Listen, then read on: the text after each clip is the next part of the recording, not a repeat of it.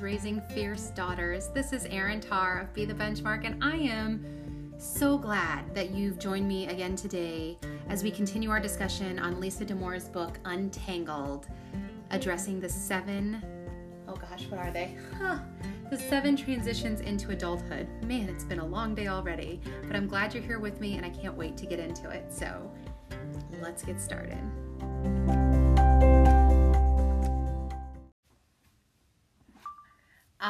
Right, moms, here we go. Untangled. We are on to contending with adult authority. This is strand four of seven, so we are halfway through. And man, there is just so much packed into this book, let me tell you. I was looking for my notes. And I'm so excited to share this chapter with you because this is kind of contending with adult authority is all about when our girls are pushing back against our rules or what we're saying or what's going on. And she has so much good information in here about why that is. And so the first kind of point that she starts out with is that girls, uh, as they become teenagers, start to quote unquote see behind the curtain. So of course you've seen, I hope, I think, The Wizard of Oz and you know, the Oz is behind the curtain and it, that's kind of what she's alluding to in this part of the book is talking about how girls are starting to do what is called abstraction. It's basically where their minds can make inferences about other things in a way that they just couldn't previously. Like literally Psychologically, their brains were not wired to make the same types of inferences and leaps that they are by the time they reach the ages of like 12, 13. And she uses an interesting uh, story to point this out. And she says, a 10 year old, if you told a 10 year old, hey, somebody threw a phone out the window of a moving car, she says a 10 year old won't have any idea why that is. They will be befuddled by that. But by the time they're 12 or 13, they can think of a million reasons why someone would throw a phone out of a moving car window. And I remember when I first read this, my daughter, my oldest daughter, was maybe nine. This has been probably like three years ago when I first read this book. And I was like, no, surely my daughter, even at the age of nine, would be able to come up with a reason why someone would throw a phone out the out of the car window when when it was moving. And sure enough, she couldn't. And I was like, what? And so over the years, I've kind of asked her that question over and over to see. And it was right around that, you know, 11 uh, to 12 years old that she started to like really be able to think about things in a new way and make inferences. And the issue with this is that they start to make inferences about us and about our rules and the things that we say. And they've come to find out that sometimes our rules are hypocritical or nonsensical or just downright self serving. And it's true. I mean, if sometimes if you think about the rules that we put down in our house, some of them are totally for their safety and totally with good reason, but others of them, she gives the example of her daughter started to write something on the back of her hand to remind herself. And she's like, get a piece of paper. And then she kind of paused and she's like, okay, if I really think about this, there are lots of good reasons to write something on the back of your hand to remember it, and you know, a few that are not so good as to why you shouldn't write on the back of your hand, at least that she could think of. So she was like, that was just kind of a nonsensical rule or a rule that was just more my preference. And so she talks about what are the rules in your house that are your preference rules and what are the rules that are like laws that like need to be followed and why. And that might be something that as adults we need to think through as they're getting older because they're certainly going to be thinking through them. And she encourages us. She just says, you know, give your daughters this opportunity to practice assertiveness on you. And what that looks like in my house, I'll tell you, is when someone gets very upset about something, me helping giving them scripts of things that they can say to communicate their feelings in a healthy way. And she does tons of that in this book. If you read this book, I can't give you all of them, but they're so good. Where she gives examples of ways that teenagers might act, and trust me, she's worked with a lot of teenagers, so she knows. And then how you as an adult can respond in a way that is both clearly setting a boundary, as well as supporting their feelings, as well as giving them an avenue for correcting the behavior that is unacceptable. So, um, but she says, like, don't shy away from giving them the opportunity to be assertive, not aggressive towards you, but assertive with what she thinks about your rule and why she might not think it's fair and etc etc and so she basically says this is the end of the because i said so line. If you continue to use because i said so as they're adults like that is your choice but in in reality that's not really going to set you up for a great relationship with your daughter is basically what she's saying. And so here are kind of the three options that she gives instead of because because i said so. One might be a fuller explanation of why that rule is in place for your family. Because every family is going to have different rules and different values and different things. Even if it is your preference of how something is done there might be a real reason. And before it was enough to say when we come home we put our shoes in the shoebox. Um, that's what we call it in our house a shoebox. It's more like a shoe storage bin but like it's not a literal like paper shoebox. But anyway um, that might be the rule for your family. And they just did it as a kid or i mean you maybe had to bug them about it but they didn't question the rule. They just sometimes always didn't follow the rule.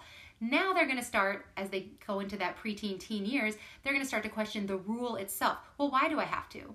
What's the big deal if i line my shoes up against the wall versus putting them in the box? Like does it really matter? And so maybe giving a fuller explanation about the germs in your home or people coming over and tripping over them or who knows you know what i mean whatever it is for your family maybe a fuller explanation is what you give the second thing that she says, instead of a fuller explanation, might be that you negotiate. So, in this specific example that I'm using right now, having to do with shoes, I use this example a lot. I think it's something that really bugs me. Um, even though I don't talk about it with my family a lot, every time I'm on a podcast or something, I do talk about shoes being left out. Anyway, um, negotiate with them. So, maybe it's not your shoes need to be in the shoebox as soon as you come home, but maybe before you go to bed, all the shoes need to be in the shoebox. Would that be fair enough that like I'm not asking you to do something immediately, but I'm asking you to do something within a certain time frame. So that might be a negotiation back and forth that you can have. And the third thing that she says that might happen with your rules is that sometimes occasionally you might just see her point. You might just be like, "You know what? I see where you're coming from. Like yes, let's just line your shoes up against the wall. You change for X, Y, and Z. Sometimes you go out in flip flops for swimming, and sometimes you come back for running, and other times you're wearing those. And you know what? As you know, maybe it's fine for you to have three pairs of shoes right by the door, and as long as they're neatly put there, it's not a big deal. I don't know. Like you have to decide that as a parent, but those are kind of your three options instead of just saying because I said so. So, eh, that's what her recommendation is.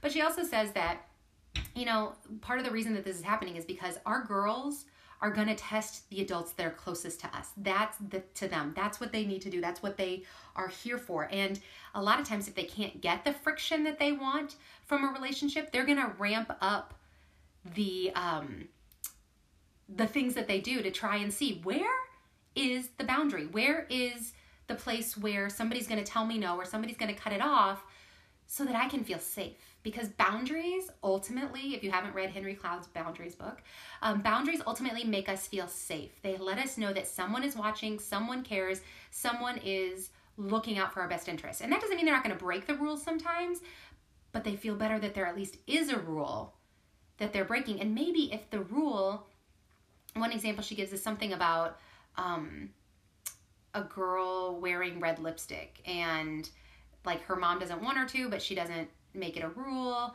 and then the girl continues to like ramp up her behavior like first it's lipstick then it's like tons of like really thick makeup then it's like sexy clothes. Like she keeps ramping up waiting for her mom to like push the line and say no this is where the line is.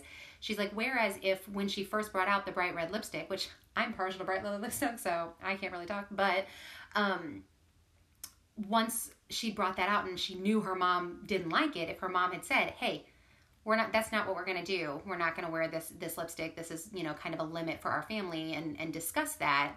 Then maybe when she leaves the house and puts the bright red lipstick on anyway she feels like she's breaking the rule but that's where it ends for her. She doesn't feel like she needs to escalate her behavior to finally push her mom to like make a hard and fast rule. So it's weird sometimes i think for families to think about um, but if you've done any work with boundaries you know kids feel better with boundaries they feel safer with boundaries they need boundaries um, but we're also still going to have to use some of those other discussion skills like the explanations and the negotiations as we set these boundaries. They're transitioning to adulthood. That's what we have to remember about each of these strands. They're going from childhood to adulthood. And ultimately, what we want is a highly functioning, emotionally intelligent adult. And that's kind of the next step that she starts to talk about um, is building their emotional intelligence. Because here's the thing teenagers, um, at that at this stage in life, teens take more risks than at any other stage in their life. That is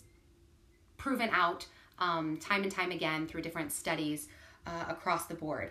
The funny thing about these teens taking these risks, though, because they're thinking a lot through what they're doing, but what they're thinking about is not getting caught. They're not always thinking about the true consequences that could result from their behavior. They're thinking about the consequences that their parents will give them if they get caught. They're not always thinking about the 17 like possibly traumatic and horrible things that could happen um, if they don't get caught, but the worst case scenario does occur. And so sometimes she just talks about uh, talking through those with the kids and helping helping them to reflect on those things, especially when they're telling us or when we're hearing about other people's risky behaviors. It's a perfect time to not like pass a lot of judgment, but to talk about like, ooh, these are all the things that could have resulted from that you know situation. So that's unfortunate that they took that risk and i'm glad none of those things happened. But that helps the teen to start thinking about it's not just about getting caught. And if we give them you know that grace and that understanding of like um, we understand that this is a time that you're going to want to take more risks but we really need you to think about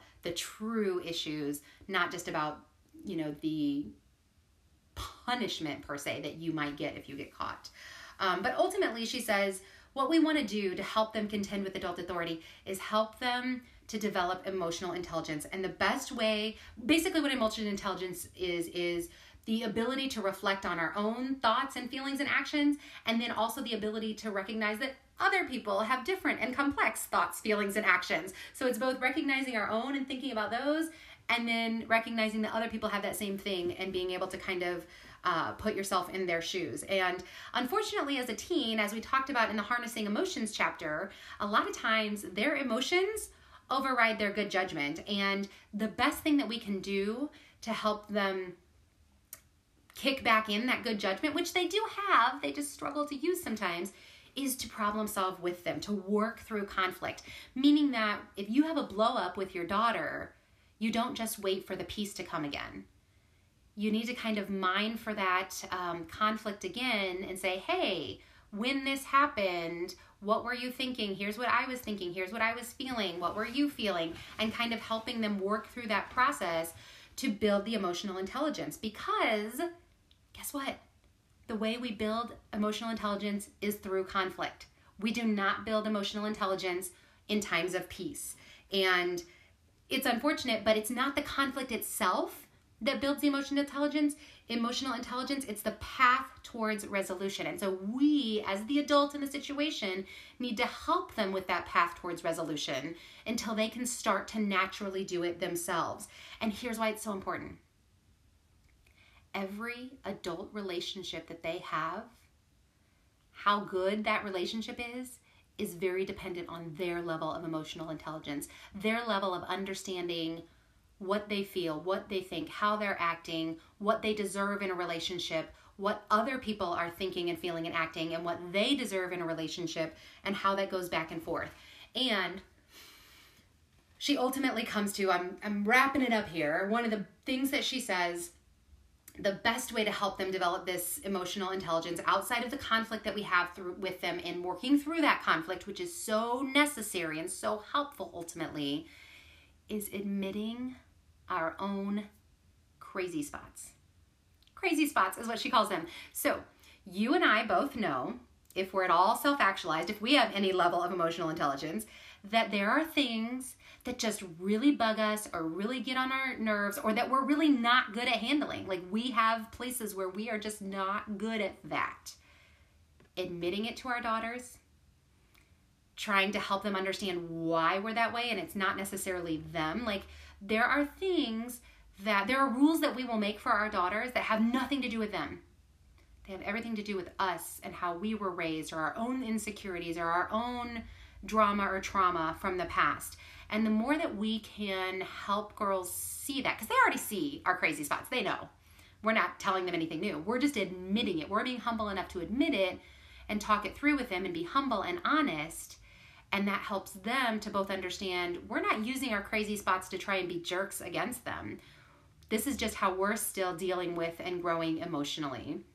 And then as they see us do that, and as they see us with that humility, then they are then able to, as they get older, figure out where other adults' crazy spots might be and kind of try to infer, not to try and diagnose people, but to recognize like a lot of times when people are doing things, most of the time, it's not about your daughter, it's about the other person. And so then they just have to figure out, okay, how do I work within this situation given that this person is not acting this way because of me and it's not my fault and it's not something for me to fix. It's just something that that person's dealing with. So that is the big and small of contending with adults.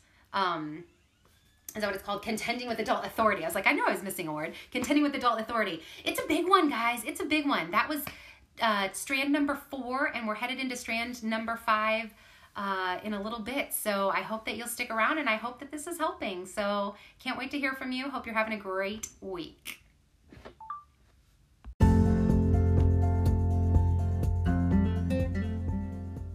There you have it, contending with adult authority. And just like that, we're over halfway through the seven strands to transitioning to adulthood.